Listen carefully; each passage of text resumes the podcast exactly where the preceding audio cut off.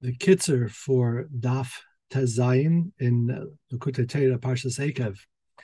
We start off with explaining the inyan of a bracha. The Alter Rebbe starts. How could you? How could there be, be a mitzvah to give a bracha to Hashem? Hashem is the source of all brachas, and basically gives two explanations. One is that the idea of a bracha is to be mamshich, to draw down from the from the Seviv Kolalmin into Mamale Kolalmin. So drawing from the source of bracha into the level of the recipient into Mamale Kolalmin. The second idea of a bracha is the idea of a brecha. A brecha is like a pool of water that is seeped up, where you have the revelation of the lower waters that now become revealed. And that's the idea of the revelation of that which was concealed. And so you have these two inyanim of a, uh, a bracha. And every yid has the power of uh, of causing these two levels of bracha through his through his avodah. Al Rebbe then goes through a tikkun, excuse me, through through a kitzer of the uh, of the six Isias. So I guess we do a kitzer of the kitzer. So Is Aleph is the idea of Birchas Hazan, which is Moshe Rabbeinu, which is Man, which is Talad de Bedulcha, Meichas Zima, very high and beyond level.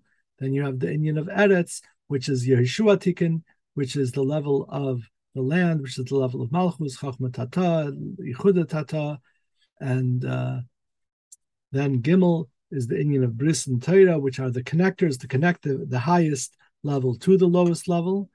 Then you have Oizdalid, which is uh, discussing the inyan of Yesoid, which is uh, sourced in a level that's even higher than Torah. That's why Bris Kadmul Torah.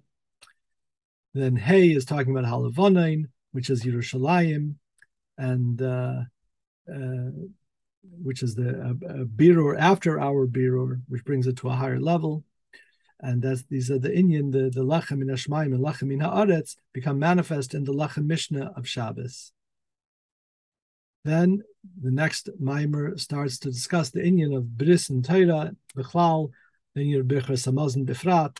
All of these things seem to be very much connected with the Inyan of Eretz, Eretz land, which we don't have. It was promised to Avram Avinu. We don't have it. So why Bechlal do we have the Inyan of Birchas Hamazon today, the Inyan of Bris, which is connected to land?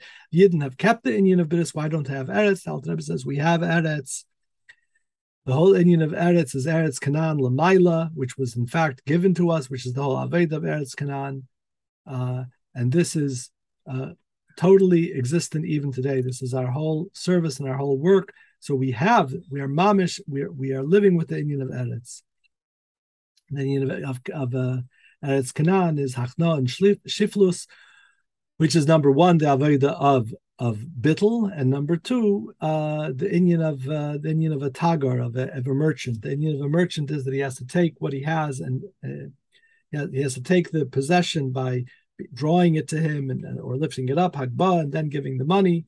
And this is the Avodah of a Yid giving himself over totally to the Abishter, lifting himself up to the Abishter. That's his um, Aveda Visarusa de Lasata, and then you have the inyan of Kesef, which is Visarusa de. The Abishter showers us with this level of perception of great level of Ava to Hashem.